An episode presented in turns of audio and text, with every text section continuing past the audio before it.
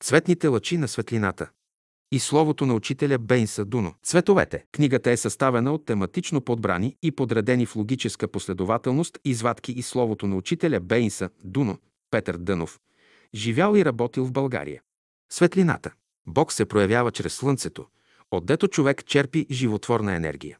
От сутрин до вечер слънцето изпраща щедро своите блага, от които всеки може да се ползва. Той изпраща светлината и топлината си по целия свят като символи на мъдростта и любовта. Светлината е признак на онази мисъл, която Великият отправя към всички живи същества на Земята. Тази светлина, именно, ни възраства и подкрепва. Без нея няма живот, няма мисъл, няма знание. Слънцето е израз на колективната дейност на разумни същества. Като работят и мислят, те произвеждат светлина, която изпращат на целия свят, ние наричаме тази светлина слънчева. Светлината е език на слънчевите жители. Те, като си говорят, образуват светлината. Тя е техният говор, затова е толкова приятна. Може би след хиляди години учените ще виждат движенията на светлината и ще се уверят, че тя се движи в кръгове, но спиралообразно. Светлината е проводник на енергия, но същевременно и всеки светлинен лъч е проводник на друг род енергия. В това отношение слънчевият лъч е толкова материален, колкото е материална тръбата, през която тече вода, или жицата, през която тече електрическа енергия. Колкото и да са ефирни тези лъчи, в тях влизат разумни същества, пътуват като в трен. Слънчевите лъчи се разговарят с тях, носят ги в пространството. По светлината изобщо слизат всички добри духове, божествените духове, и то слизат сутрин, а вечер по същия път отиват при Бога. Чрез светлината се проявяват всички светли, разумни същества и предлагат услугите си на хората. Чрез топлината пък се проявяват всички възвишени, любещи души. Дръжте всеки слънчев лъч. Вие можете да задържите всеки слънчев лъч за секунда, две или най-много за една минута, но колкото време и да сте го задържали. Радвайте се, защото той скоро ще замине. След него иде друг, задръжте го и пак се радвайте. Тези лъчи ние наричаме светли същества, които са положили душите си за приятелите си. Те са души, които излизат от Бога и минават през вас. Ти гледаш светлината колкото искаш, но ако не можеш да я възприемеш отвътре, а само отвън, ти ставаш само буен и нищо повече. Но ако възприемеш светлината отвътре, ти можеш да станеш интелигентен, да живееш разумно.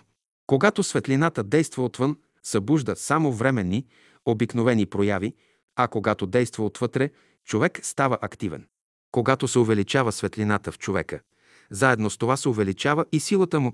Когато се намалява светлината, намалява се и силата му. Всички съвременни хора, общества и народи страдат от липсата на светлина. Тя съществува изобилно във външния свят, но не остава вътре в нас. Вътре тя е малко. Условия няма да се прояви вътре в нас при сегашното състояние на човека. Вследствие на това се зараждат всички отрицателни чувства, които сега спъват развитието на човечеството и разяждат неговия организъм, пречат на неговия ум и покварят сърцето му. Съвременните хора се нуждаят от ново разбиране на нещата, с което да преустроят мозъка, дробовете, стомаха, както и мускулната си система. Докато не преустрои своите удове, човек не може да възприема правилно светлината, която иде от Слънцето. Всички хора се различават по степента на светлината доколко те са способни да я възприемат и проявяват. Вие трябва да се свързвате с Слънцето, за да се ползвате от неговото влияние. Слънцето влияе главно върху слънчевия възел и симпатичната нервна система на човека. За да координира силите на своя организъм, човек трябва да свърже симпатичната нервна система с мозъчната нервна система. Нека ние използваме светлината, защото всичко зависи от светлината, която е необходима за живота. Бяла и черна светлина. В природата съществуват главно два вида енергии – нисходящи, наречени енергии на тъмнината в живота, и възходящи, т.е. енергии на светлината. Дето тези енергии се уравновесяват, там започва разумният живот. Дето светлината отсъства, там тъмнината присъства.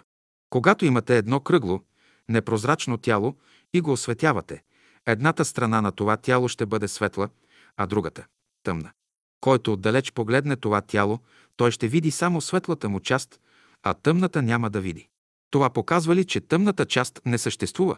Така ли е всъщност? В природата тъмнината съществува като сила. Тази сила се проявява във вид на лъчи, които за отличие от светлинните лъчи ние наричаме лъчи на тъмнината. Когато лъчите на светлината не се проявяват, тогава настъпват лъчите на тъмнината.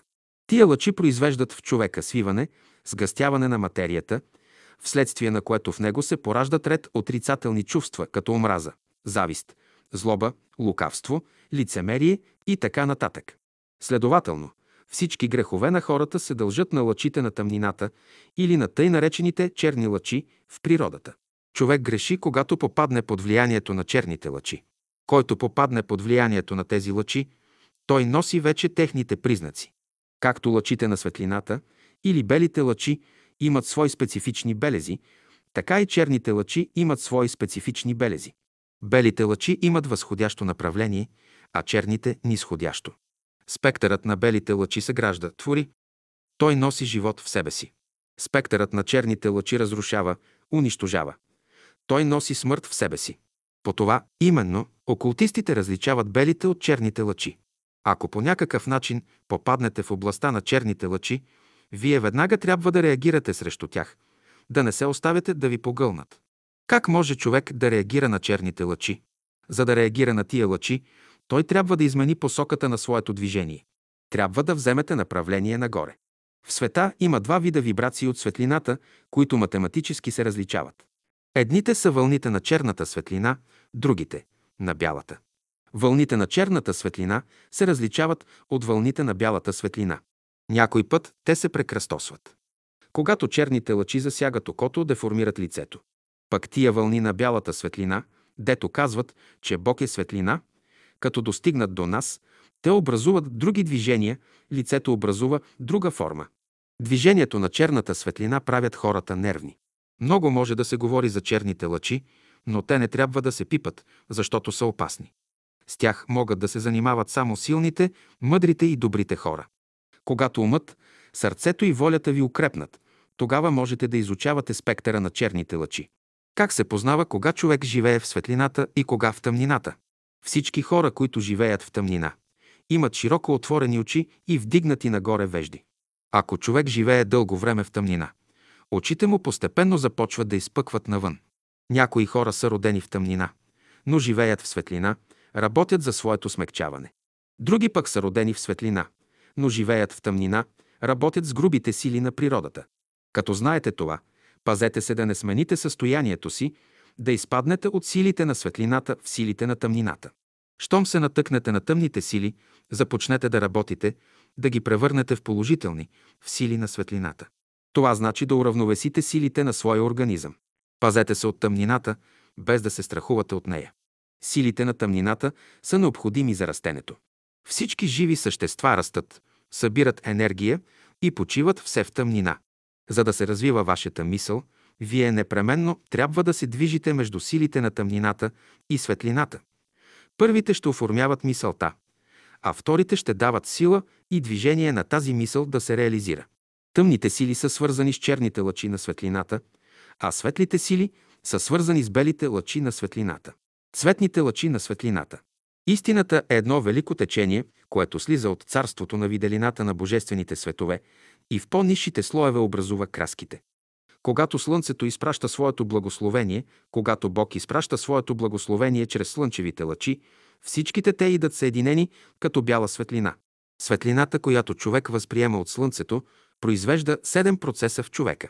Тя е съставена от седем различни цвята. Червен, портокален, жълт, зелен, син, тъмносин и виолетов. Седемте цвята представят седем разумни свята, които изпращат на Земята по един цветен лъч. Седемте цвята пък представят слънчевия спектър. Колкото по-силен е цветът, толкова по-близо е до нас светът, който изпраща този цвят. Зад всеки цвят седи една разумна сила във Вселената. Седемте краски съществуват в различните светове, в различни октави и се различават със своето действие и значение. В физическия свят означават едно, а в другите светове – друго. Зад всеки цвят седи една разумна сила във Вселената. Чрез светлите слънчеви лъчи във вас влизат разумни същества, които ви носят нещо ценно. Всяко същество се представя чрез специален цвят – син, червен, жълт, зелен, портокалов и така нататък. Приемайте цветовете им и благодарете за тях. Човек може да приема тези лъчи от Слънцето. Всички цветове са създадени с определено предназначение. Всеки цвят е свързан с известен род сили в човешкия организъм. Когато светлината се пречупва, явяват се седем цвята, т.е. седем велики добродетели. Седемте краски на светлината представят седем пътища, през които човешкият ум е вървял в развитието си. Тия седем цвята са седем правила, които умът трябва да прилага за своите постижения. Изучавайте цветовете не само като впечатление, но като символ, който ви се изпраща от един разумен свят, да го разгадаете. Като изучавате седемте цвята на спектъра, вие трябва последователно да минавате през тях, да придобивате нещо от свойствата им. Не минете ли през всички цветове на дъгата, вие нищо не сте разбрали от живота. За сега пред нас са разкрити главно три цвята – червен, жълт и син. Любовта поддържа червения цвят, мъдростта – жълтия, а истината – синия. Следователно, достатъчно е човек да схване правилно основните тонове на цветовете, за да може правилно да прогресира в своето физическо и духовно развитие. Съвременните учени са успели да разложат светлината на седем цвята, които съставят първата гама. От тия седем цвята нагоре има по-високи гами с същите цветове, но по-фини. Всеки цвят на спектъра има своя специфична аура, която за обикновеното око е невидима. Под думата аура на един цвят разбираме проявата на този цвят във всички негови нюанси, видими и невидими. Човек познава само седем цвята на светлината, без да подозира, че му предстои да открие още пет цвята. На Земята човек може да види само 12 цвята на светлината. Земята е обвита с 12 обръча или сфери, които представят особен род трансформатори на слънчевата енергия. Всеки обръч пречупва светлината по свой специфичен начин. Това показва, че тия 12 обръча не са в едно и също положение.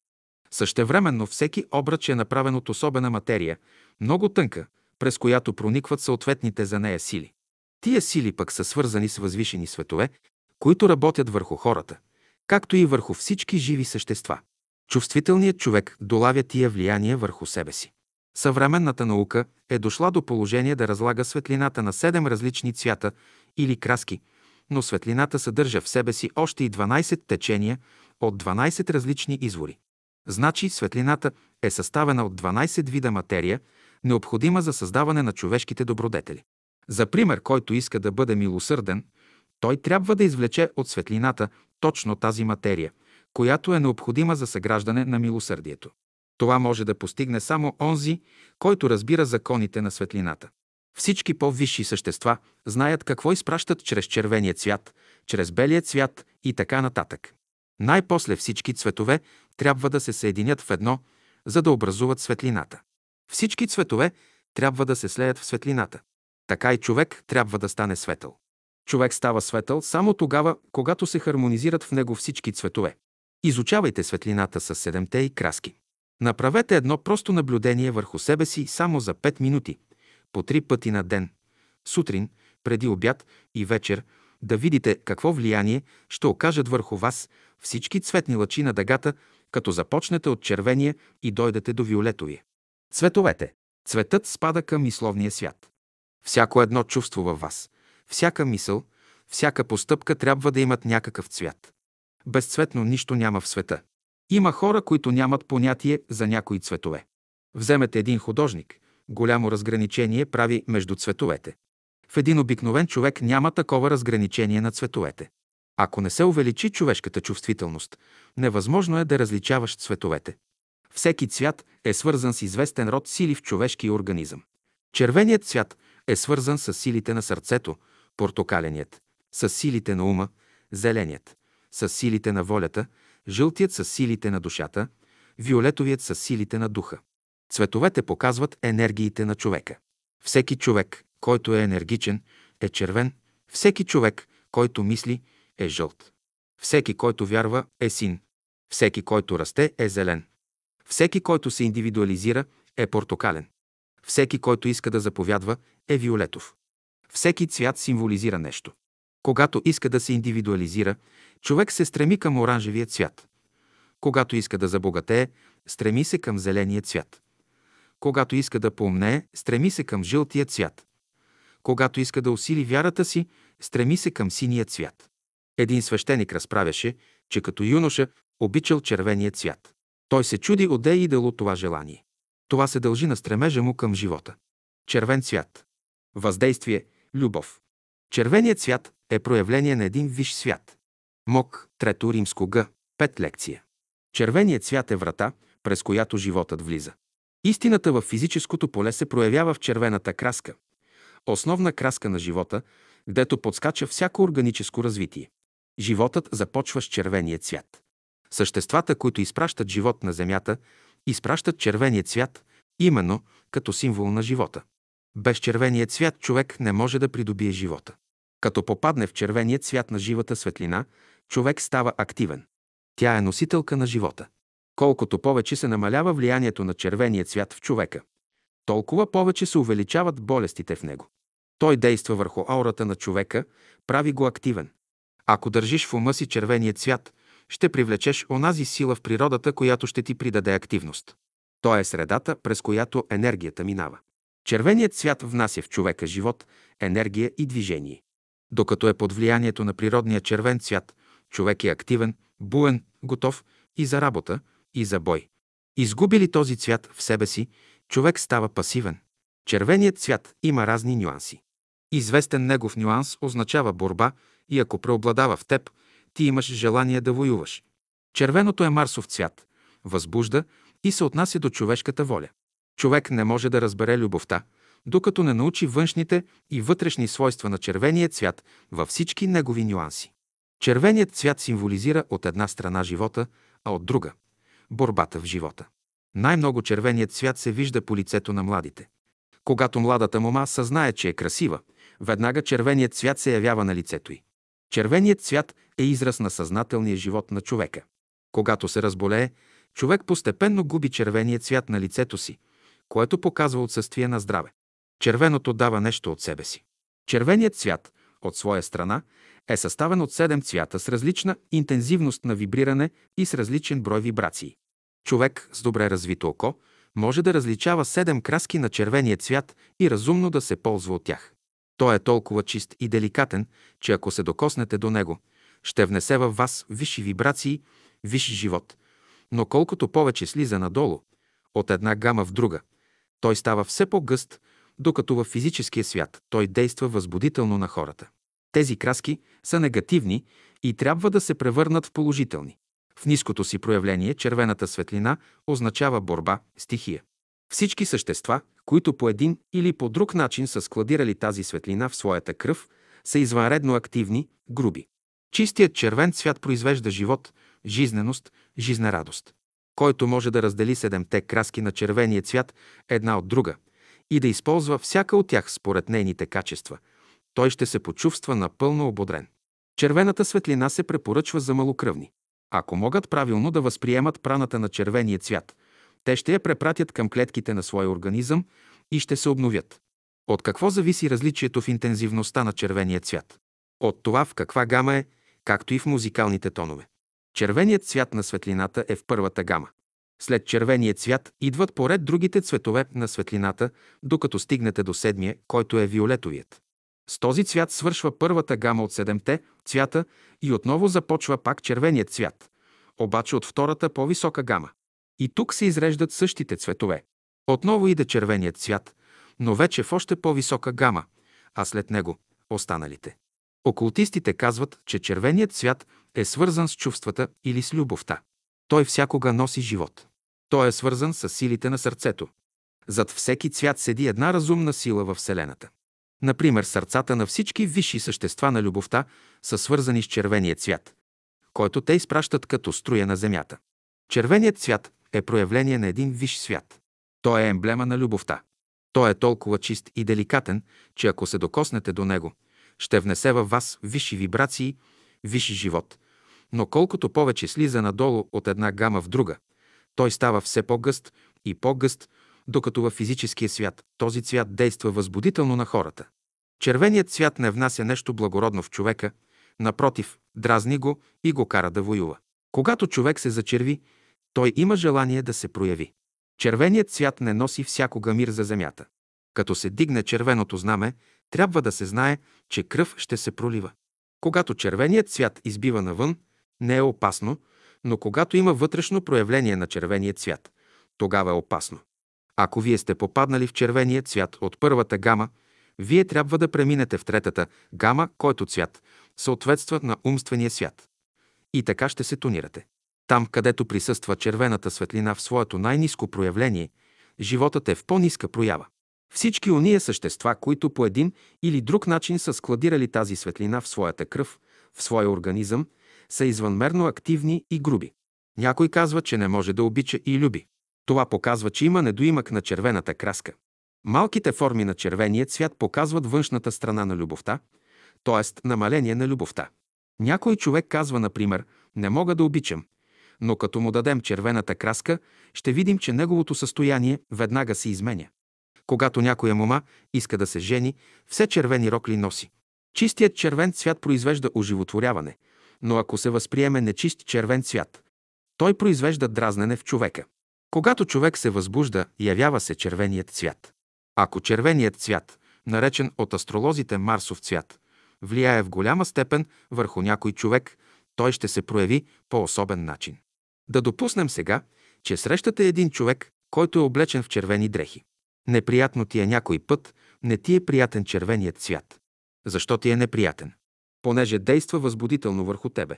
Когато човек извънмерно се възбуди и изказва своето негодование, всякога тоя цвят се проявява на лицето му.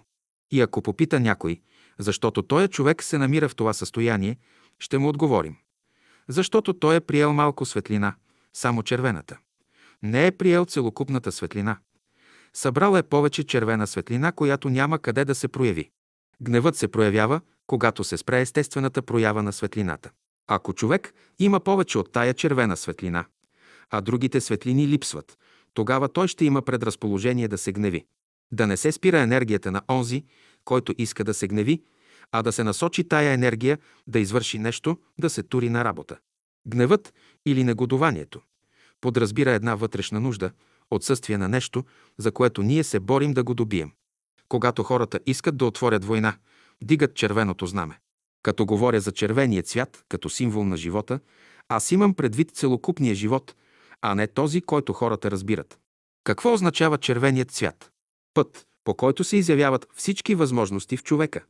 Всички се стремят към здраве, но не знаят как да го придобият. Особено младите моми искат да имат червени устни, червени страни, да изглеждат здрави. Естествено е това желание, защото червеният цвят на лицето показва добро храносмилане и правилно дишане. За да придобият този цвят, светските дами си мажат устните и страните с червена боя. По този начин те сами се лъжат, че имат червен цвят, че са здрави. В това отношение аз поддържам вътрешната, а не външната козметика. За да придобие червен цвят на лицето си, човек трябва да си представя този цвят във въображението си, да се свърже с всички тонове на червената краска. Като се упражнява така, той няма да забележи как ще се яви червена краска на лицето му. Щом придобие тази краска, той ще се почувства по-здрав, по-любвеобилен. Неговата призма ще започне правилно да пречупва светлината и той ще придобие истинско понятие за любовта. Докато не придобие червения цвят, човек все ще бъде изложен на ред болезнени състояния. Ако се оплакваш от неразположение, от нежелание да се движиш, ти си лишен от червената светлина. Който мрази, има недостатък от червената краска. Искаш ли да се справиш с една противоречива мисъл, бояди се я червено. Червеният цвят разрешава всички мъчни въпроси в живота. Ако някой се отчае и иска да се самоубие, преди да се самоубие, нека се бодне в ръката, да пусне няколко капки кръв. Червеният цвят на кръвта ще разреши мъчнотията му. При вида на кръвта, желанието му за самоубийство ще изчезне. Имаш една трудна задача, не можеш да я решиш, пусни си малко кръв. Като ви говоря за червения цвят, не мислете, че той се събира във вас, за да ви създаде зло. Не, той се образува от излишък, той е резултат на неизползвана енергия. Червеният цвят е основен тон в музиката. Когато слухът на човека се развие силно, той може да чуе тона на червения цвят. Тъмно-червен цвят. Въздействие. Активност. Ако липсва изпитваш омраза, не можеш да любиш. Тъмно-червената краска рисува активността. Розов цвят. Въздействие. Добро разположение. Да се чете от завета на цветните лъчи, когато сме неразположени. Светло-розовото като нюанс е цвят на любовта и нежността. Като се примирим с Бога, ние ходим с виждане и тогава ще познаем розовата краска, в която Христос живее. Портокалов цвят. Въздействие – здраве. Ако липсва – болест. В излишък – страх. Портокаленият цвят е цвят на човешкото аз и на индивидуализирането. Когато ти е смачкан фасона, когато си умърлушен, съзерцавай в съзнанието си портокаления цвят, за да добиеш чувство за собствено достоинство. Портокаловият цвят действа върху личния живот на човека, прави го голям индивидуалист. Чистият портокален цвят дава благородно индивидуализиране, служене на Бога, а не чистият – съмнение, подозрение. Когато действа портокаленият цвят, хората обичат да изпъкват, индивидуализират се. Портокаленият цвят е на крайния индивидуализъм. Ако не възприема правилно портокаловия цвят, човек ще изгуби своето индивидуално състояние. Чистият портокален цвят произвежда благородното индивидуализиране, а нечистият подхранва егоизма. Портокаленият цвят учи хората да дишат правилно. Които не са разбрали езика на портокалената светлина, цял живот дишат, но нямат големи постижения. Които са разбрали смисъла на науката за дишането, те я свързват с правото мислене и се радват на големи постижения. Портокаленият цвят е свързан с силите на ума. Що е страх? То е излишък на портокалената краска. Ако нямаш желание да се проявиш, ти си лишен от портокалената светлина. Някой се проявява повече, отколкото трябва. В организма му има излишък от портокалова светлина. Когато искате да помагате някому за здравето му, което се е разклатило, ще цитирате стиховете, образуващи портокалената краска. Жълт цвят. Въздействие. Мъдрост да си умен за разрешаване на спорове и недоразумения. Ако липсва, глупав си. Жълтият цвят е на мъдростта и означава интелигентност. Той е цвят на нервната система, дава простор, урегулира, уравновесява. Жълтият цвят на светлината оказва влияние върху човешки ум. Без жълтия цвят човек не може да бъде умен. Жълтият цвят дава простор и успокояване на ума. Щом дойде жълтият цвят, той оказва влияние върху развитието на човешкия ум и човек започва да разсъждава повече, да търси причините на явленията. До тогава този цвят е на мястото си. Но ако този цвят изпъди другите цветове съвсем и вземе надмощие над тях, той влияе зле. Чистият жълт цвят произвежда вътрешно равновесие на чувствата, уравновесяване, мир, тишина, спокойствие. Спомага за умственото развитие. Жълтият цвят в нишите си прояви, използване, корист, всичко за лични цели, сметкаджийство. А ако е прият в нечист вид, образува болезнено състояние, разни болести. Срещаш жълт цвят в човешкото лице и той ти е неприятен. Защо жълтият цвят, който представя ума на човека, да не ни е приятен? Като гледаме човека, не ни се харесва.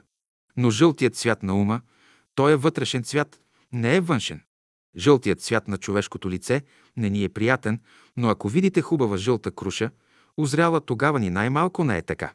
Следователно, всеки един цвят, който не ви привлича, той не е естествен.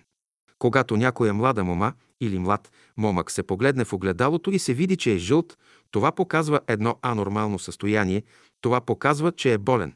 Ако не възприема правилно жълтия цвят, човек ще спре своето умствено развитие.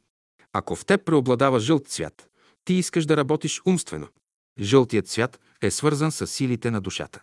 Някой казва, глупав съм, но дайте на такъв жълтата краска и ще видите, че той ще стане по-добър. Значи на такъв липсва краската, която му е необходима. Когато пък има недоразумение, по отношение на някои спорове, ще употребим жълтата краска, като цитираме всички стихове, които се отнасят до мъдростта, която може да изглади догматически или други спорове.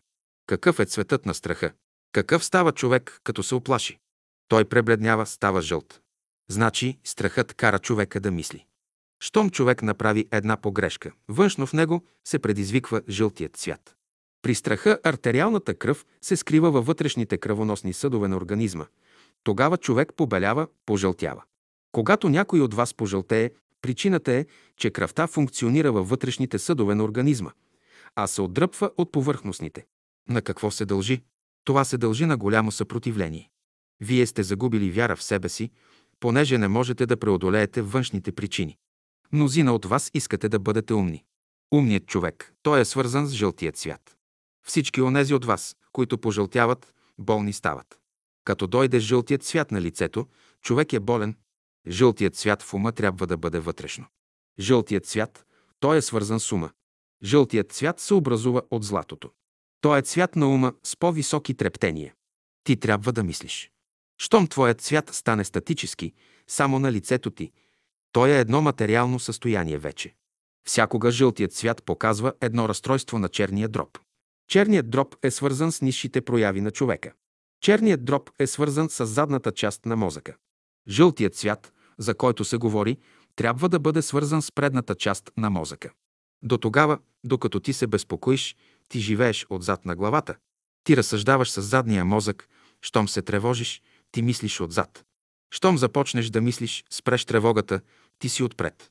Всяка тревога е отзад, задната част на мозъка, щом е възбуден, тревога има. Щом предната част работи добре, тревогата престава. От какво иде тревогата? От самите препятствия. Зелен цвят. Въздействие, успех, свежест, благополучие, материални придобивки, растене, развитие. Ако липсва сиромашия, в излишък, чрезмерни желания, скъперничество, любостежание, да се противодейства с червената краска. Кой цвят преобладава на Земята? Зеленият цвят. Всички същества на Земята са потопени в зеления цвят. В зеления цвят е потопена цялата сегашна еволюция. Той е преобладаващият цвят.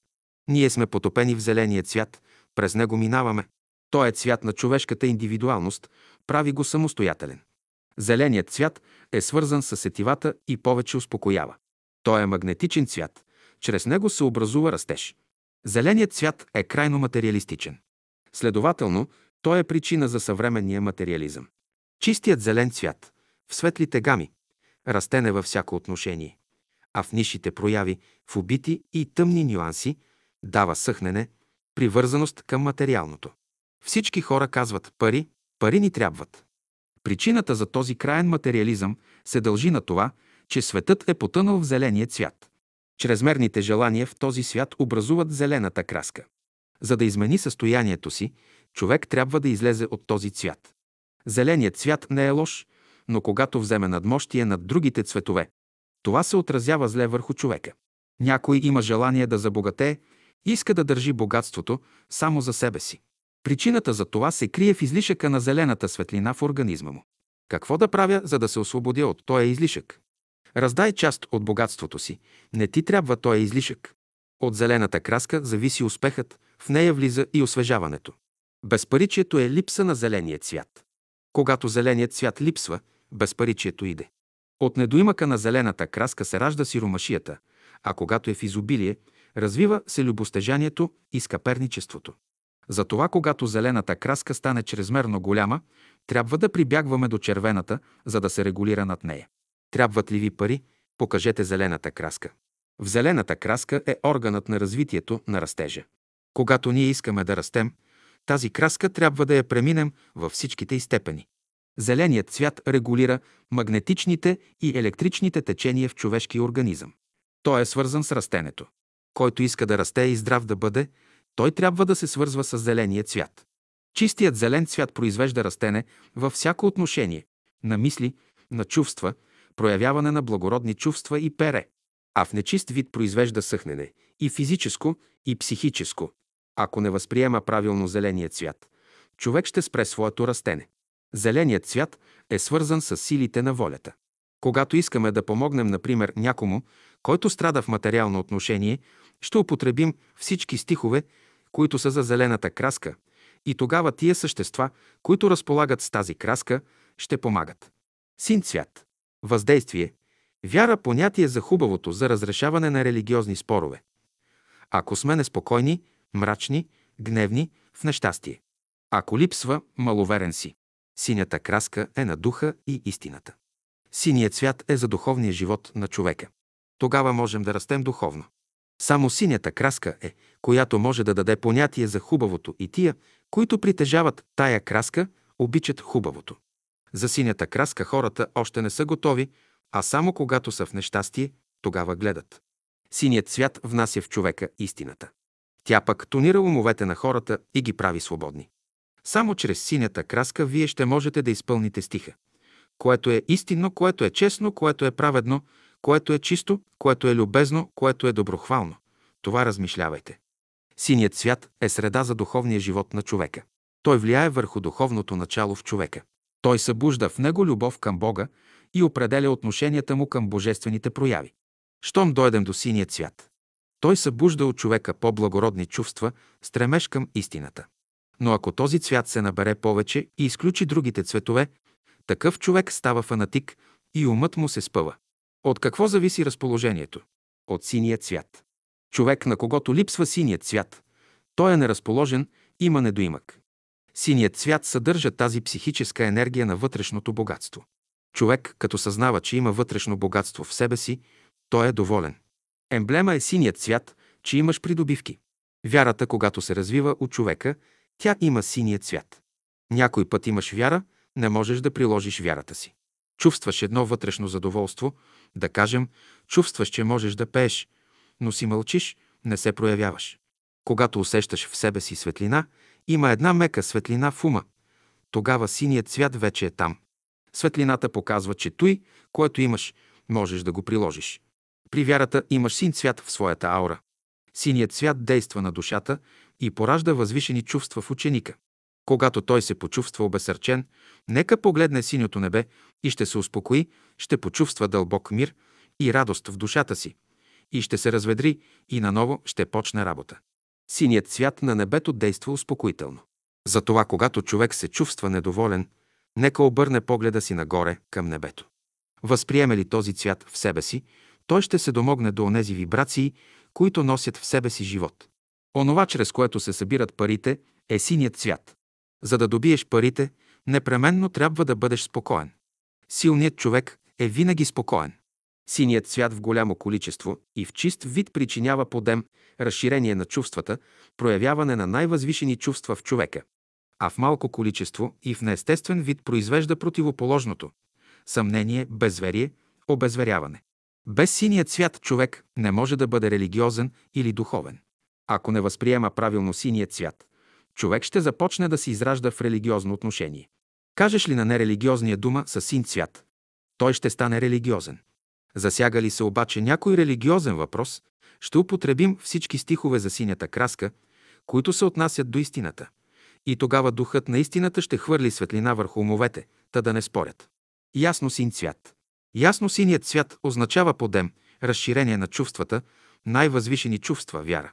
В нечист вид съмнение, безверие, щеславие. Тъмносин цвят. Чистият тъмносин цвят дава спокойствие, твърдост, решителност, любов, а в нечист вид, в по-мрачен оттенък, непостоянство. Тъмносиният цвят в чист вид произвежда твърдост, решителност, устойчивост в убеждение, в чувства, а в нечист вид – непостоянство. Колкото повече навлизате в тъмните цветове, например тъмносиния, вие усещате тъга, скръп в душата си. Морав цвят. Моравият цвят в чист вид произвежда сила на характера, а в нечист вид – малодушие. Виолетов цвят с оттенък на синьо. Въздействие, сила, благост, смирение, почет. Виолетовият цвят е свързан с силите на духа. Той има отношение към волята на човека. Виолетовият чист цвят дава сила, употребена за висши цели, сила на духа, а в нечист пак дава сила, но употребена само за лични облаги. Виолетовият цвят показва, че трябва да бъдем благодарни и да дадем от себе си не само на подобните си, но и на всички животни, растения, насекоми, на всички живи същества. Към всички да бъдем благородни и справедливи. Силата проистича от виолетовата краска. Ако не възприема правилно виолетовия цвят, човек постепенно ще почне да губи силата на своята воля. С виолетовата краска се извърши спасението на човечеството. Към виолетовата краска принадлежи благостта и без тази краска човек не може да бъде благ. Смирението тоже може да се причисли към виолетовата краска. Почита също. Аметистов цвят с оттенък на червено. Въздействие, смирение, радост, святост. Аметистовата краска. Тя е духът на благодата и има по-високи вибрации от виолетовата и е тоже краска на смирението. Радостта е плод на аметистовата краска. Светостта също принадлежи на същата краска. И когато тази краска преодолее в нас, ще примири петте ни чувства, които сега са в ясно противоречие. Бял цвят. Как познавате белият цвят? Белият цвят отразява напълно светлината. Как мислите, белият цвят е съединение на всички цветове? Всичките цветове представят условия да се прояви белият цвят. Белият цвят е отделен от другите цветове. Той не е един резултат. Той създава здравословно състояние в човека. Белият цвят носи здраве. Когато е болен, човек трябва да се облича в бели дрехи. Обаче, ако постоянно носи бели дрехи, в него ще стане обратна реакция. Човек трябва постоянно да сменя цветовете.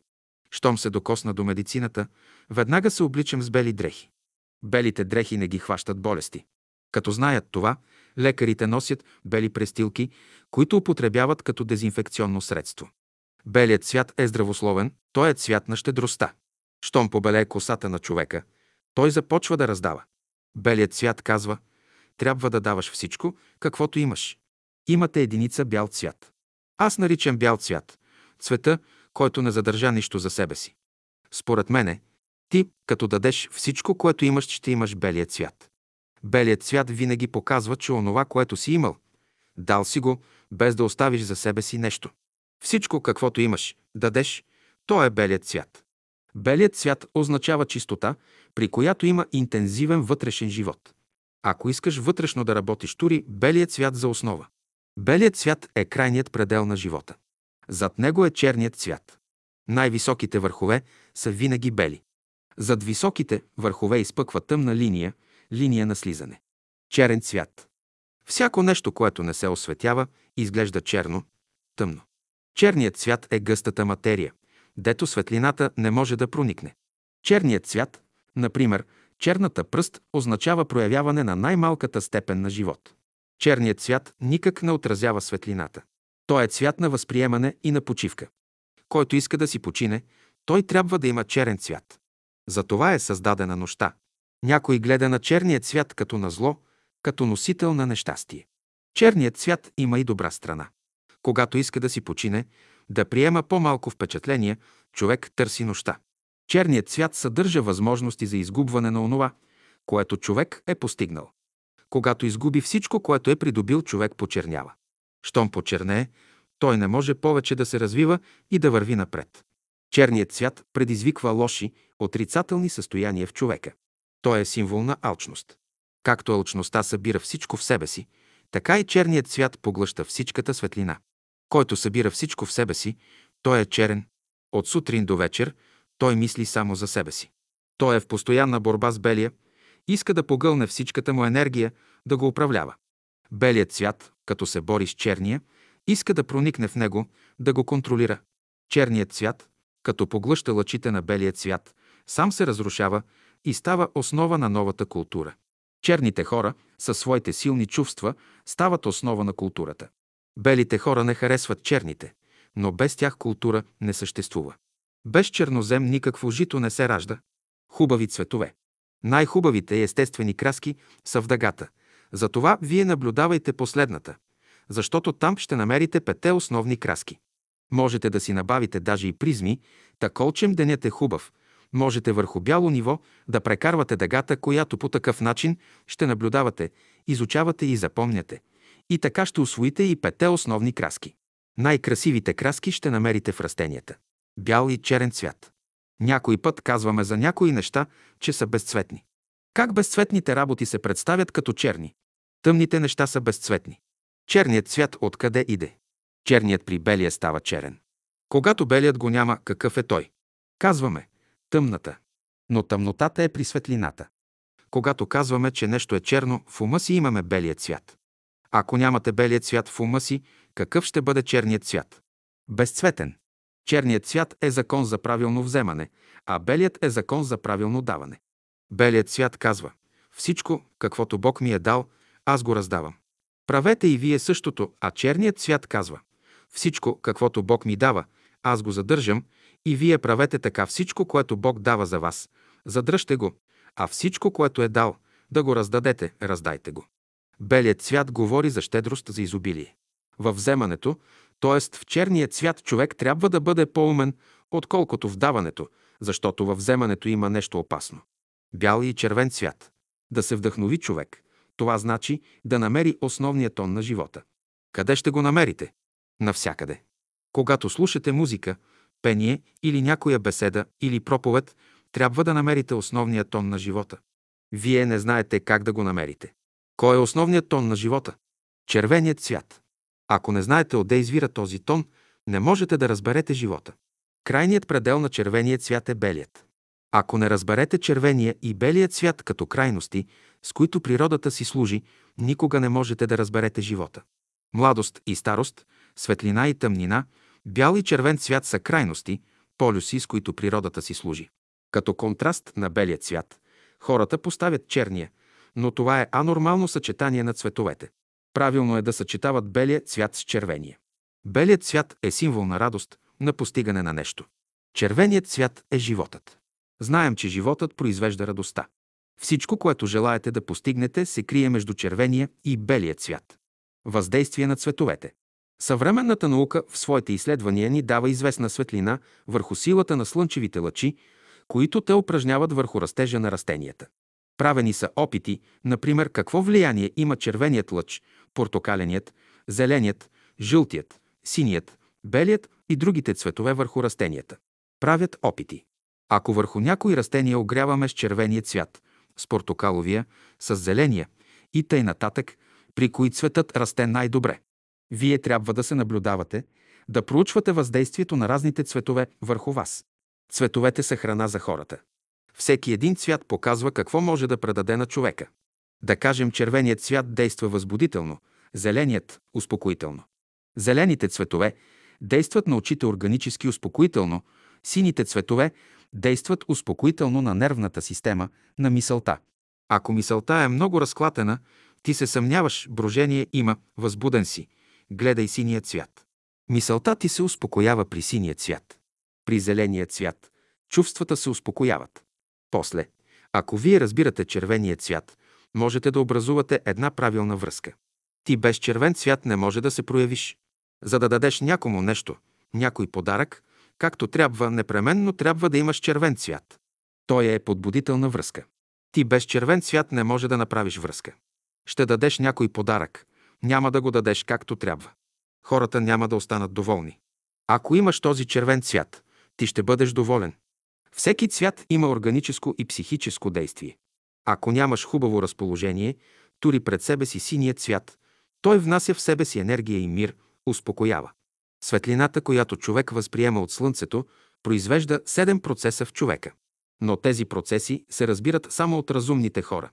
Само те знаят, че светлината е съставена от седем различни цвята – червен, портокален, жълт, зелен, син, тъмносин и виолетов.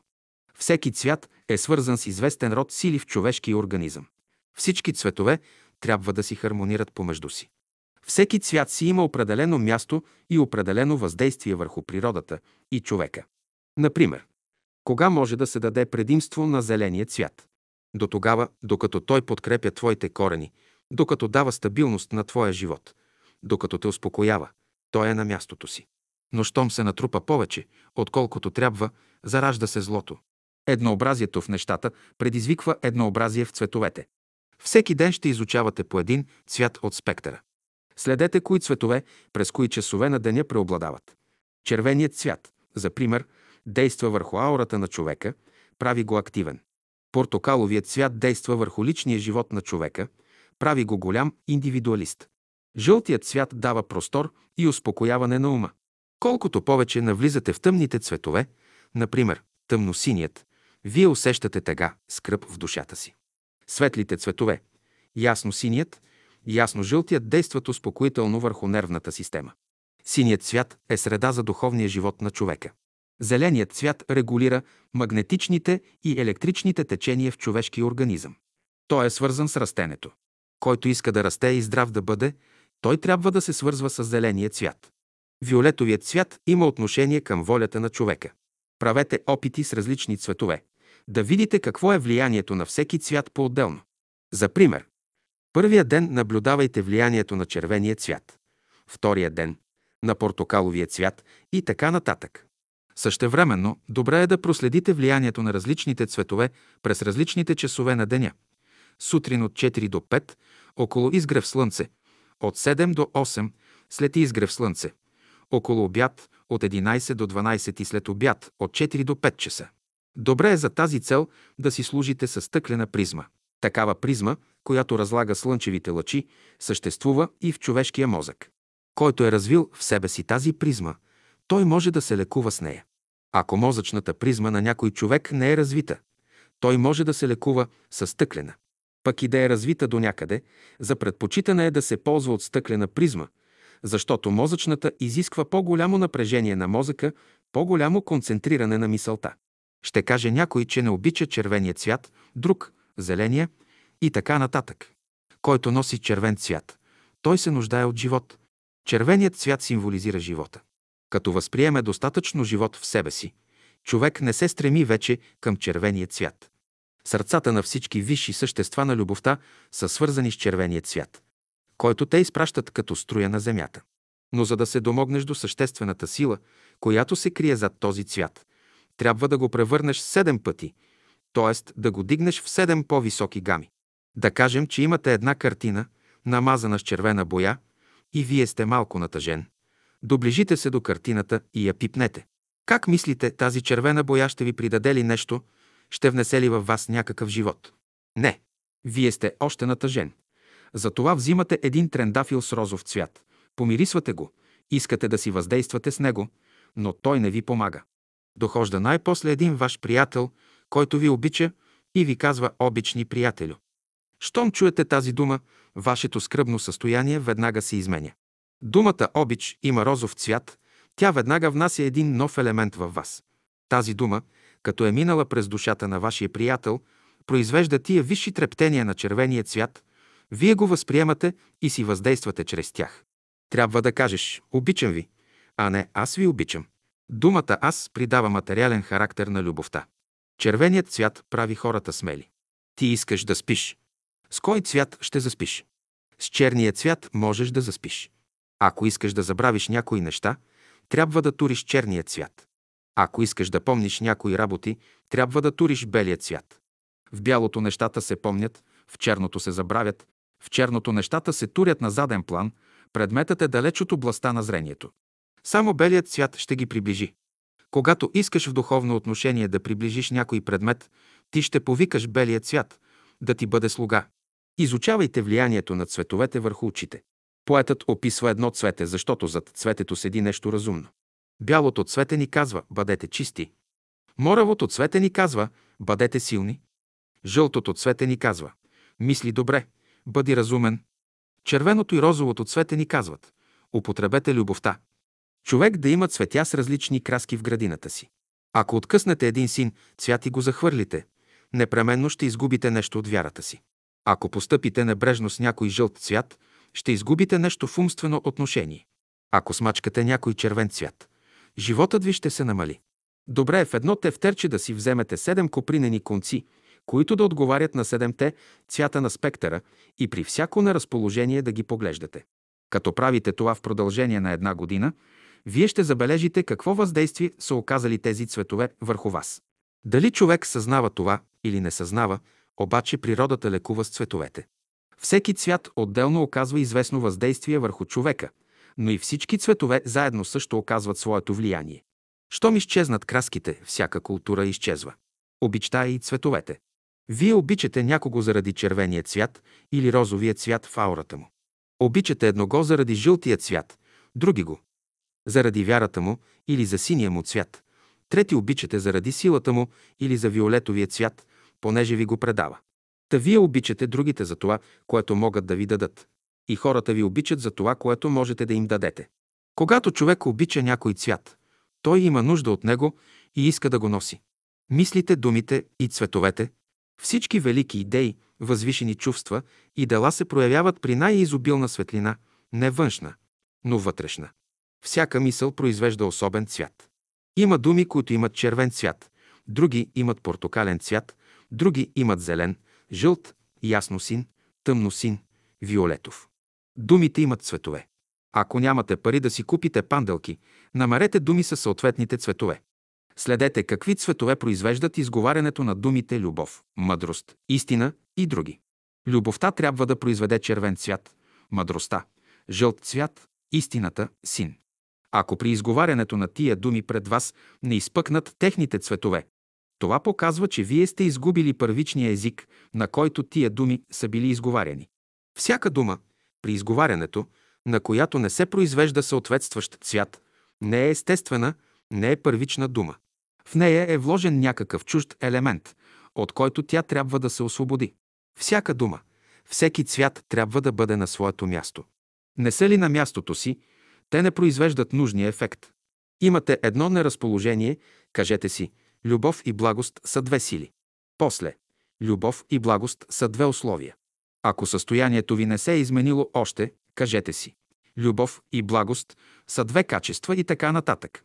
Правете и други опити с цветовете, а именно, изговаряйте някои думи и следете на кой цвят съответства всяка от тях. Аз ще ви запитам думата растене, на кой цвят съответства според вас? На зеления. Скръп. На черния. Знание. На жълтия. Жълтият цвят съответства на мъдростта. Този цвят не съществува в природата. Той е само отражение, до сега не се е проявил, ние не го знаем. За в бъдеще може да се прояви.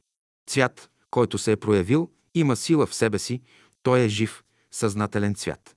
Като влезеш в неговата аура, с него можеш чудеса да правиш. Жълтият и червеният цвят за сега са само маски, не са истинските образи. Мок средна точка. Трето римско г. Средна точка 5 беседа 71. Как можем да превърнем цветовете от едно по-нише в едно по-висше състояние? Как можем да превърнем червения цвят? Вие знаете, че думите живот и любов имат червен цвят. Имате известно неразположение, раздразнени сте, страстите ви в този случай взимат надмощие. Какво трябва да направите, за да измените вашето състояние? Вие изговаряте думата любов няколко пъти, за да превърнете тази ниша енергия в по-висша, но не успявате, положението ви не се подобрява. Първата буква Л е един клин, който цепи, но не може да трансформира.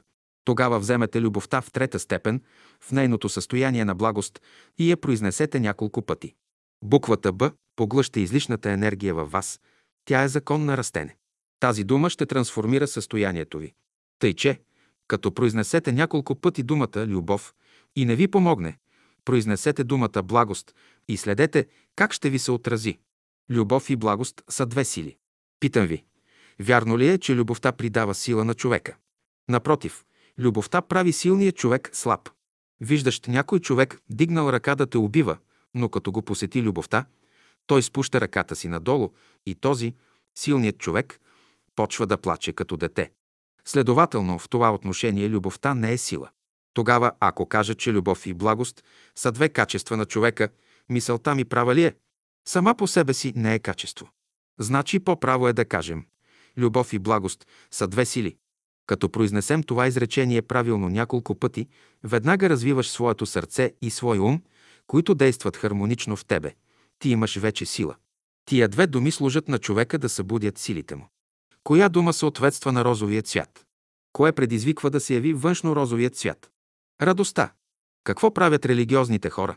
Те четат Библията, Евангелието, без да разбират дълбокия им смисъл. Те не могат да възприемат цветовете на думите, които четат. Щом не възприемат цветовете им, думите остават неразбрани. Поет в сърцето, на когото гори свещеният огън, ще пише поезии с бял цвят, с цвета на светлината. Защо няма да пише с червен цвят? Защото червеният цвят е на животните. Защо няма да пише с зелен цвят? Защото зеленият цвят символизира материализма. Защо няма да пише с портокален цвят? Защото портокаленият цвят символизира индивидуализма. Защо няма да пише с син цвят? Синият цвят е на луната. Той действа върху въображението. Поетите гледат все нагоре, към небето. Значи истинският поет трябва да пише с цвета на светлината. Питаха ме за цвета на търпението. Цветът е черен и светъл. Черният е отвън, а светлият – отвътре. Това показва, че сте в нормално състояние, разбирате нещата. Черният цвят означава почивка, събиране навътре. Като влезе в черният цвят, човек се прибира в себе си и се приготвя за работа. А като излезе навън, човек започва да работи, да твори. Като казвам, че трябва да бъдем търпеливи, това значи да разбираме свойствата на цветовете или силите, които работят чрез тях. Ако не можеш да примириш черния цвят със светлината, ти не разбираш вътрешния смисъл на живота. Под черен цвят разбирам, че отвън няма условия за работа, но отвътре. Ето защо, когато злото е отвън, а доброто отвътре, Ние изучаваме закона на търпението. Това е естественото положение. Краската на любовта е розова.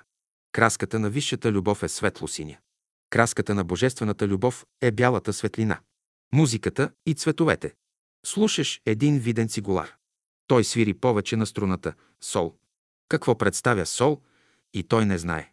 Това е синият цвят, цвят на вярата. Следователно, не можеш да свириш на струната сол, ако нямаш вяра. От сол минаваш на ми, жълтият цвят. Жълтият цвят представя разумността. Значи започваш с вярата и свършваш с разумността. Между струните сол и ми на цигулката стоят струните ре и ла. Ре представя оранжевия цвят, цветът на индивидуализирането. Като свириш на струната ре, ти искаш да се индивидуализираш, да придобиеш по-голяма смелост. Ла представя тъмно-синия цвят. Като свириш, ще преплиташ четирите цвята в хармонични съчетания. Тонът до има червен цвят, цветът на живота. Тонът ре – човешката индивидуалност, оранжев цвят. Тонът фа има зелен цвят, цветът на растенето, на храненето във физическия свят. Тонът сол – ясно син цвят, който означава духовен стремеж в човека. Като минаваш през всички тонове на миньорната гама, ти се свързваш с техните цветове. Има смисъл да повтаряш тоновете, ако можеш да разредиш тия цветове, да станат по-разредени, по-чисти и светли. Ако цветовете на тоновете се скъстяват, ти не разбираш смисъла нито на тоновете, нито на думите, започваш да се объркваш, взимаш противоположна посока и казваш «Не заслужава човек да живее». Много от съвременните музиканти са почти инвалиди, понеже класическата музика не мани техните чувства, а развива честолюбие, щеславие и ред още други лични чувства, резултат на червен цвят. Този, който слуша хубаво пение или свирене, трябва да бъде благодарен. В него обаче се заражда амбиция и той да пее. То е резултат на червения цвят. Аз желая, като пеем нашите песни, да внасяме синия цвят. От вас зависи това. По някой път, като ви слушам, виждам червен цвят, зелен, портокален и се яви дисхармония. Тогава пението ви изглежда като че цепите дърва. Щом дойдете на синия цвят, ще почувствате вдъхновение, ще дойде веселието. Окултната музика започва с синия цвят. Зато и ще се стараете, щото синият и зеленият цвят да бъдат двата преобладающи цвята в музиката.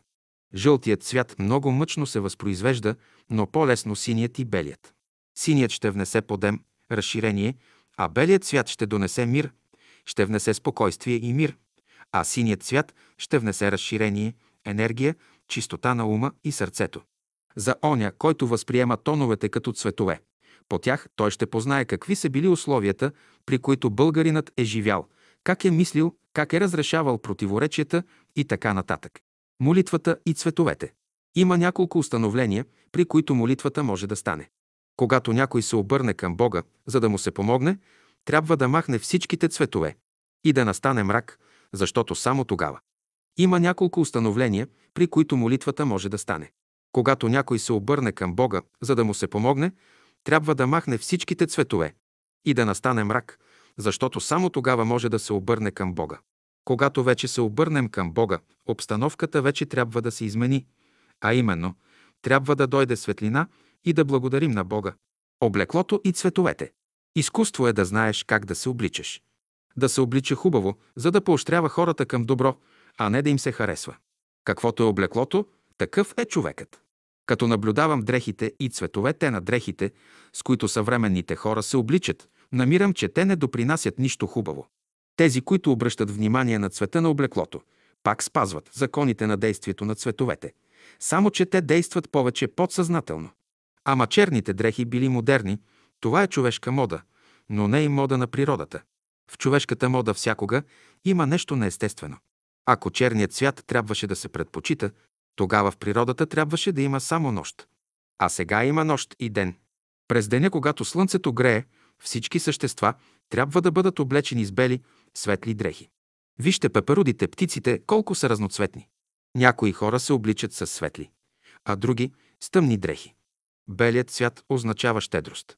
Добре е скъперниците да се обличат с бели дрехи, да станат щедри. Анемичният трябва да се облича с червени дрехи.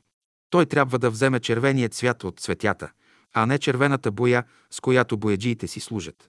Когато човек се облича с бели дрехи, цветът на еднообразието, Това показва, че той иска да излезе от еднообразието, да го изнесе навън и да придобие разнообразието. Той ще разложи белият цвят в себе си и ще получи седемте различни цвята.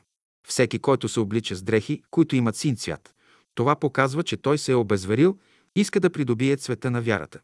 Новото в човека се познава по цвета на дрехите, с които е облечен. Някой път казвате, учителят казва да се обличаме с бели дрехи, бялото е отвътре. На някои хора, например, не е позволено да носят черни дрехи. На други не е позволено да носят червени дрехи. Всеки трябва да знае какви дрехи може да носи.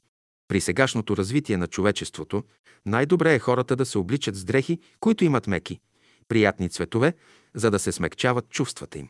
Цветовете на дрехите трябва да бъдат такива, че да задоволяват и самия човек. Мнозина носят връзки или дрехи с ярки, неподходящи за тях цветове, които се отразяват вредно върху тяхната нервна система. Носят ли дрехи с такива цветове? От тези хора не могат да излязат нито художници, нито музиканти, нито учени. Религиозните хора се обличат с черни дрехи, но работите им не вървят добре. Някои казват, какъв цвят трябва да носи човек? Ако си болен, носи червен цвят.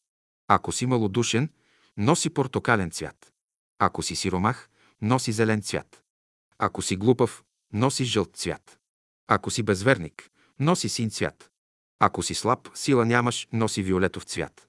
Не, че като носиш цвета, ще станеш силен, но все таки цветът ще ти придаде малко сила. Сега, ако някой от вас носи червен цвят и ви питат защо носиш червен цвят, кажи, защото съм болен. Щом някой е ленив, да тури дреха с червен цвят. Червеният цвят прави човека активен. Дрехи от син цвят тунират. Черен цвят да носи онзи, който е нервен, а за онзи, който е здрав, бялото е хубаво. Шапки, чадъри и пере да не бъдат черни. Който носи черен цвят, става користолюбив. Когато умре някой човек, близките му казват, ние ще се почерним вече, няма да носим бели дрехи. Не, вие можете да носите и бели дрехи, и черни, и червени, и сини, каквито дрехи искате. Грехът не стои в цветните дрехи, но трябва да имате предвид следното. Когато отивате при умрял човек, няма да се облечете в бели дрехи, както когато улицата е кална, няма да обуете бели обуща. Значи всяко нещо изисква своето време, своя сезон. Ако искаш да мислиш добре, носи дрехи с жълт цвят и ще се развиваш умствено. Защо трябва да се критикувате кой как бил облечен? Щом Бог е пратил човека на земята, той му е дал свобода да се облича както иска. В бъдеще ще си направите седем костюма, един за месечината, за понеделник – зелен, един за Марс, за вторник – червен, един за Меркурий, за сряда – жълт, после за Юпитер, за четвъртък – син, за Венера, за петък – крозов, за Сатурн – за събота – виолетов и за Слънцето – за неделя – портокалов. Добродетелите и цветовете. Доброто е като белия цвят. Доброто отразява напълно, за това е добро.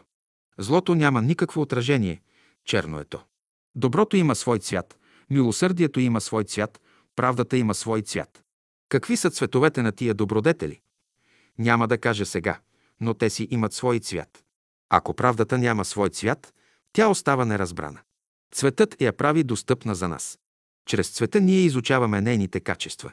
Използване на цветовете. Ако хората знаеха законите на действието на цветовете, те можеха до известна степен да се възпитават чрез тях. Всеки цвят на светлината има специфичен език. Който не разбира тия езици, той не може да се ползва от тях, вследствие на което няма никакви постижения. Ние можем да трансформираме известна енергия, да отстраняваме известни цветове, други да превръщаме и да приемаме само онези цветове, които помагат за развитието ни. Ефектът на цветовете зависи от техните вибрации. Колкото са по-висши вибрациите на даден цвят, толкова и резултатът е по-добър. Правете опити, за да чувствате вибрациите. Когато сте разгневен, когато имате отрицателни мисли, вдълбочете се в себе си, във вашата аура. И ще видите в този пояс около вас широки червени резки. Тогава казвате, колко съм черен. Човек може да вижда в аурата си трептенията на разните цветове. Висшите трептения, които идват от висшите светове, влизат в аурата ви и създават една приятна гледка, приятна картина, а тия, които идват от нисшите светове, създават нисши настроения и придават тъмен цвят на аурата ви. Когато сте неразположен, трябва да знаете отде иде това неразположение и в кой цвят се намирате. Много пъти вие сте в дисхармония с тия висши, живи цветове. Ако сърцето ви не чувства правилно, вие сте в дисхармония с червения цвят. Ако сте в дисхармония с мислите си, жълтият цвят не може да ви изпрати своите висши трептения. Ако черният ви дроб е разстроен, вие не можете да възприемете трептенията на зеления цвят. Много окултни ученици страдат по тази причина, именно, че не могат да се хармонират с цветовете. Цветовете предизвикват движение, живот.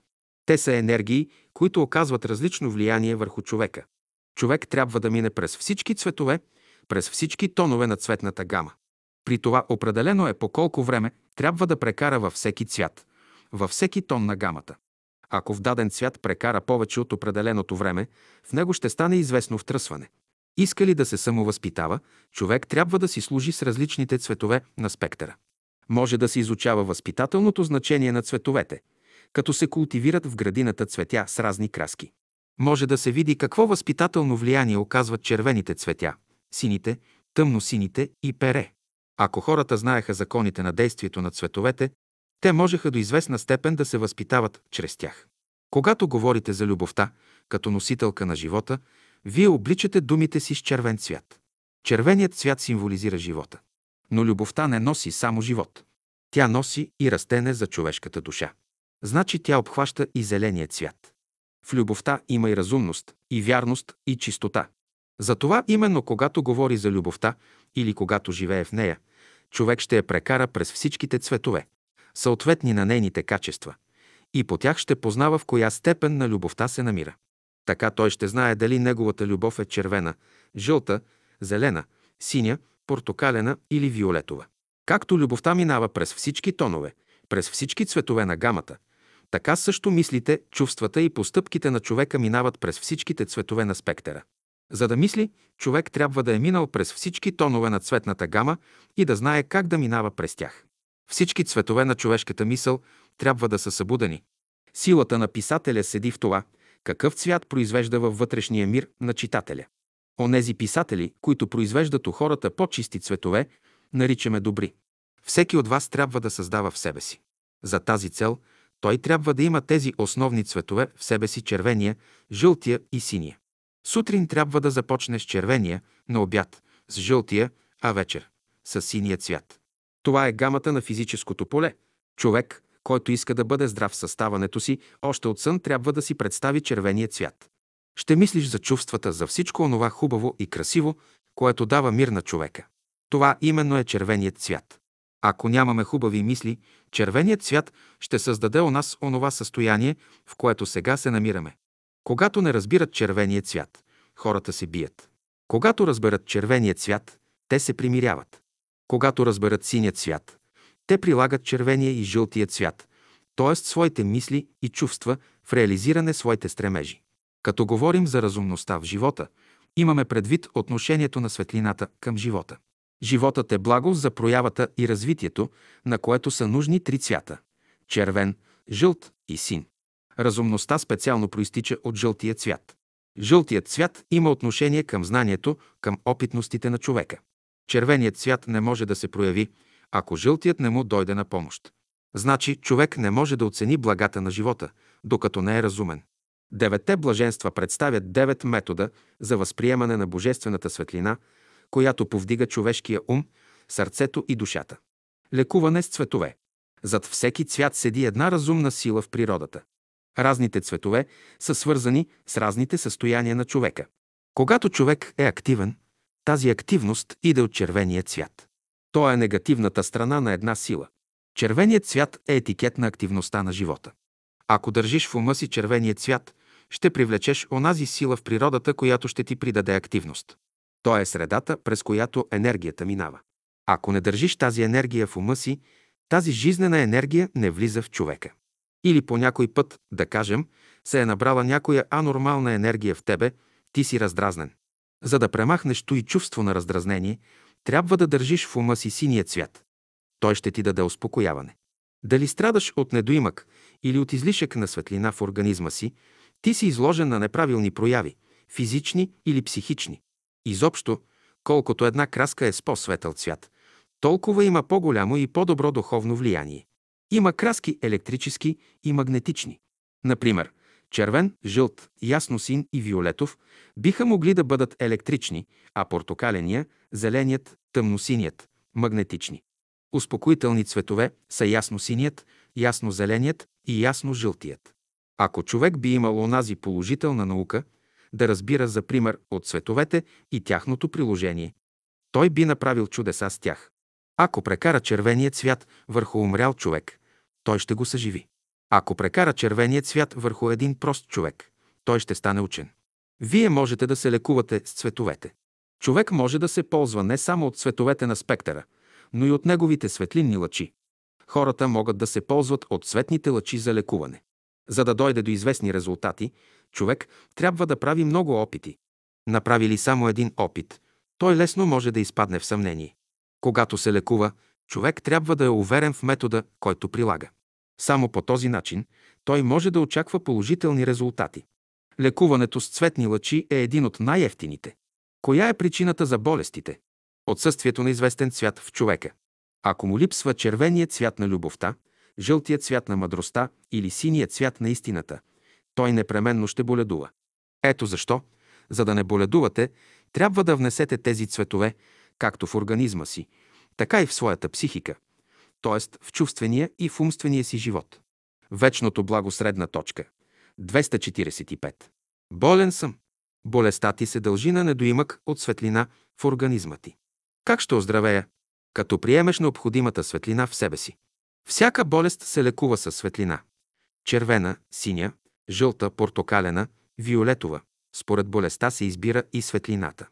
Днес в медицината се употребява лекуване с краски. Та наречената хромотерапия. Обаче, тук въжи един окултен закон, че при лекуване умствените краски действат по-силно от физическите. Човек може да се лекува с краски по-добре, като си ги представя умствено, отколкото физическите краски. Например, ще облива умствено цялото си тяло или болния орган с сноп лъчи от дадена краска. С мисълта си човек действително създава мисъл форма с съответната краска и тя действа по-силно, понеже има по-къси вълни. Добре е за тази цел – разлагане на светлината, да си служите с стъклена призма. Такава призма, която разлага слънчевите лъчи, съществува и в човешкия мозък. Който е развил в себе си тази призма, той може да се лекува с нея. Ако мозъчната призма на някой човек не е развита, той може да се лекува с стъклена. Пък и да е развита до някъде, за предпочитане е да се ползва от стъклената призма, защото мозъчната изисква по-голямо напрежение на мозъка, по-голяма концентриране на мисълта. Който не разбира законите, при които може да си служи с тази призма, той ще се почувства зле. Защо? Защото само в някои мозъчни центрове нахлува повече кръв, а в други не става никаква промяна. Това нееднакво разпределение на кръв в мозъчните центрове се отразява болезнено върху целия организъм. Много лекари лекуват и подмладяват хората чрез слънчевите лъчи. Ето как може да се лекува човек с слънчевите лъчи. Той трябва да си купи една призма, дълга около половин метър и широка 20 см, да я тури в стаята си и да концентрира вниманието си на един или друг от слънчевите лъчи според болестта, която има. Ако страда от неврастения, той трябва да насочи погледа си към червената светлина на спектъра. Няма да се минат и 10 деня и той ще се почувства по-добре. Ако стомахът му е разстроен, той ще изтегли зелените лъчи на светлината. Ако е разстроена нервната му система, той трябва да изтегли сините лъчи на светлината. Колко струва такава една призма?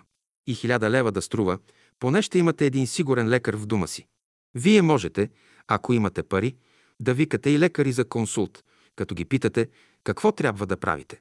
Ако сте анемичен, лекарят ще ви каже да пиете железни капки. И това е добро, но за мене желязото може да се замести с червения цвят на светлината. Всички елементи, които лекарите препоръчват на болните, се съдържат в цветовете на спектъра. Значи, цветовете на светлината могат да лекуват всички болести. Ще закачите призмата на светло. Ще отделите необходимия ви цвят. Ще изговаряте стихове, съответстващи на този цвят, който ви трябва.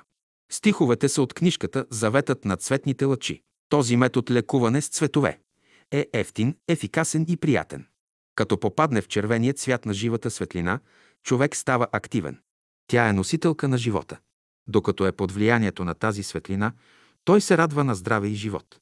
Щом светлината го напусне, той започва да боледува и губи силата си. Колкото повече се намалява влиянието на червения цвят в човека, толкова повече се увеличават болестите в него. Който е болен, да тури кърпа или шал, червен като пламък. Кажеш ли на болния една дума, която съдържа червения цвят, той ще оздравее.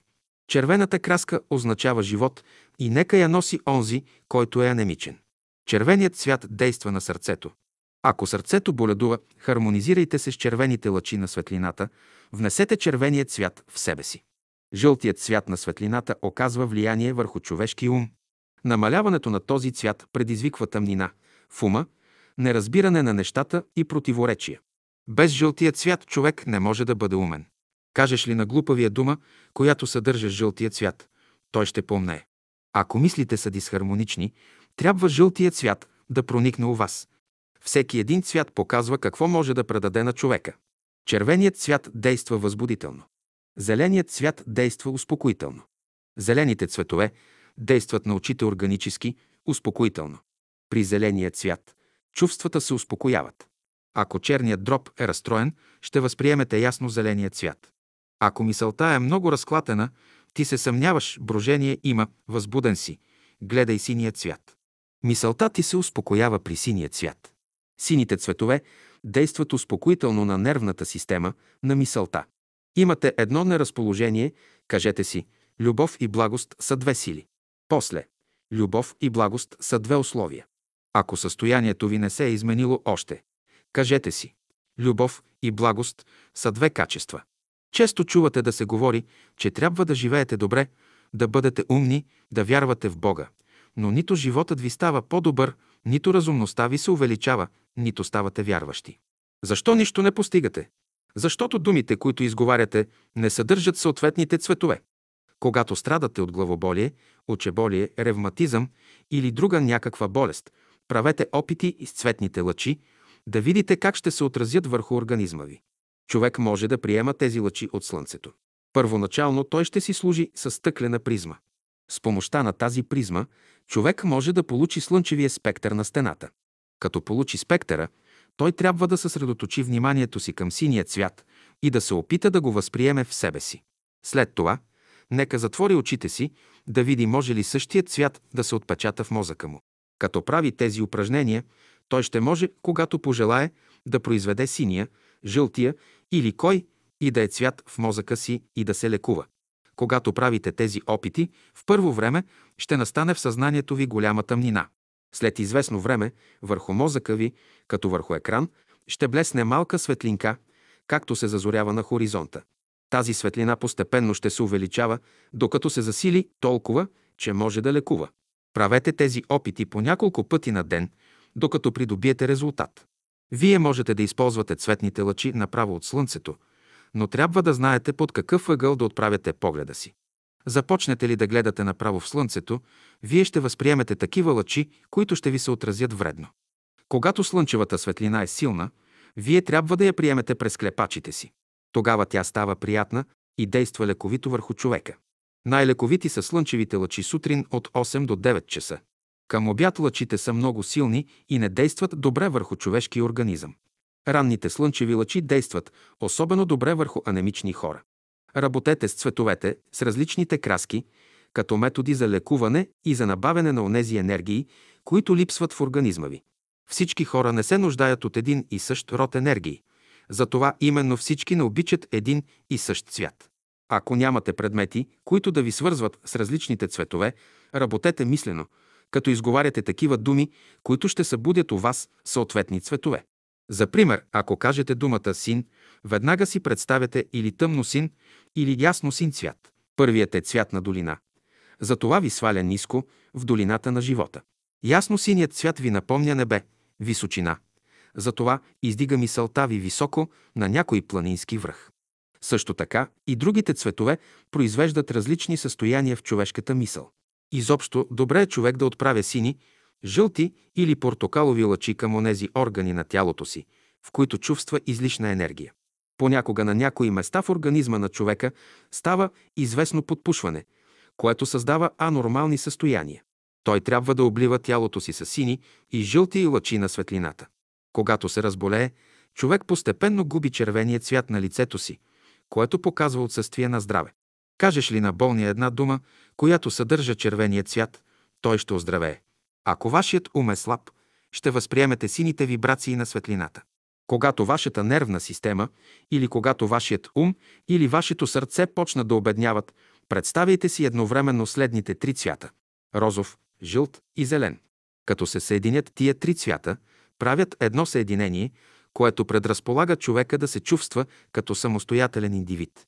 И тогава той казва, сега аз мога да направя всичко, учете се сами да се лекувате.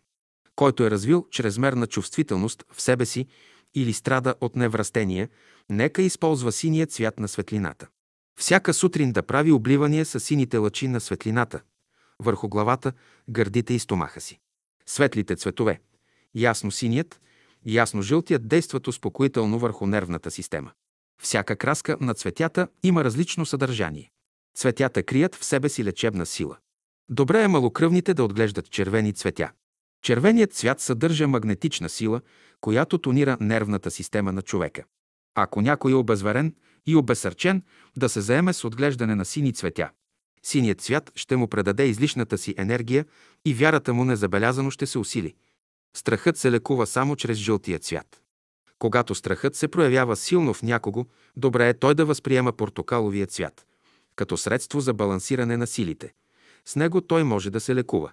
Ако се страхувате вечер, денем гледайте да асимилирате портокаловите лъчи от слънцето и тогава страхът ще стане нормален, ще се превърне на благоразумие. Гневът с какво се лекува? С розовия цвят. Това показва, че тъмно-червеният цвят трябва да се превърне в розов или син. Мислете за тия цветове. Тия вибрации ще предизвикат у вас едно успокояване и вие ще почнете да мислите, да разсъждавате. Когато човек се влюби, започва да мисли. Значи след розовия цвят иде жълтият. Розовият и жълтият цвят си хармонират. Ако вашият ум е слаб, ще възприемете сините вибрации на светлината. Когато лицето или тялото на човека пожълтява, това показва, че умствената му енергия се е отбила от своя път и е слязла на физическия свят. Следователно, умът на човека трябва да зрее, да пожълтява, а не тялото му. Тялото не се нуждае от жълт цвят. Ако гърлото ви боли, вие можете да отправите към него портокаловия цвят.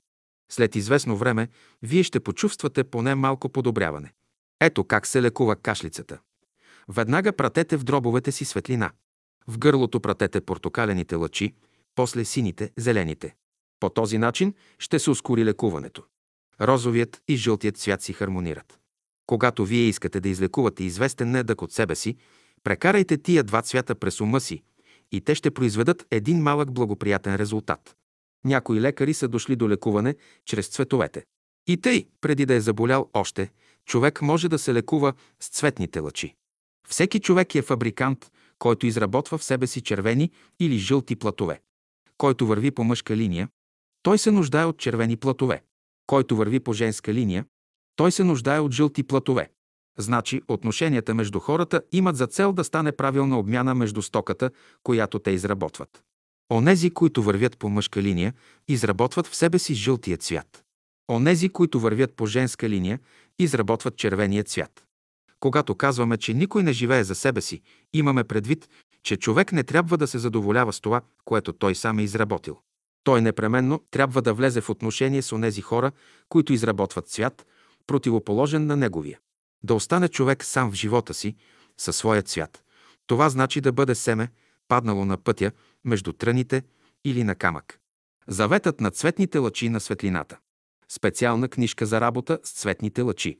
Речта, която сега ще започна да ви давам, е чистото Слово Божие, предавано, говорено и опитвано от хиляди години. То са стихове от книгата Господня, така систематически извадени и наредени, щото при внимателно и благоговено прочитане произвеждат всички краски, необходимо нужни за духовното подигане и усъвършенстване в пътя Господен. Аз ще прочета всичко, което Духът е стъкмил за вас. И това, което тук прочета, ще се сформирова и отпечата в особена книжка, която ще ви се раздаде за упражнение. Всички тези стихове са извадени по ръководството на Христа. Затова винаги, когато ги употребявате, Господ ще ви бъде на помощ. Всичките тия неща са Негови думи И когато започнете да работите с тях, вие ще имате сила. Но първо трябва да се очистите от греха. Христос иска по един много прост начин да употребите тия краски. Да кажем, че някой от вас мрази. Той ще прочете тая краска, тия стихове, които ще му доставят любов. Написаните стихове от Библията са лъчите на светлината и нея ние ще я използваме. И ще започнем от ума към тялото си. Той е Христовият закон и Духът ще ви каже и открие по-дълбоките работи в живота, които работи не се казват и ще се дават непосредствено чрез Духа. Всички да отворим прозореца на нашата душа, та да може да влезе светлината и я озари. И преди да започнете вашите упражнения, питайте се имате ли някакво неразположение и ако имате, употребявайте розовата краска и четете съответстващите стихове. Най-първо трябва да се възстанови вашият мир, защото само тогава ще можете да действате. Този метод е метод Христов и като такъв резултатите му ще бъдат прекрасни, при все, че по-видимо са много прости. Бъдеще. Аз, ако бях преподавател в някое първоначално училище, за учениците щях да имам всичките краски. Децата да ги гледат хубаво нарисувани. Всичките краски на една дъга, като влизат, да ги гледат. Или бих накарал децата да носят седемтях краски. Да имат по една панделка и всеки ден да ги менят. По една панделка да имат за време на работа. Така щяха да бъдат по-здрави децата. В развитието си човечеството е минало първо през червения цвят, после през портокаления, сега е в зеления, а след него ще навлезе в ясно синия цвят. Тъй, щото бъдещият век е век на ясно синия цвят. И най-после човечеството ще завърши своето развитие на Земята в жълтия цвят. Значи, всички съвременни хора са потопени в зеления цвят. И за това, за да измени състоянието си, човек трябва да излезе от този цвят.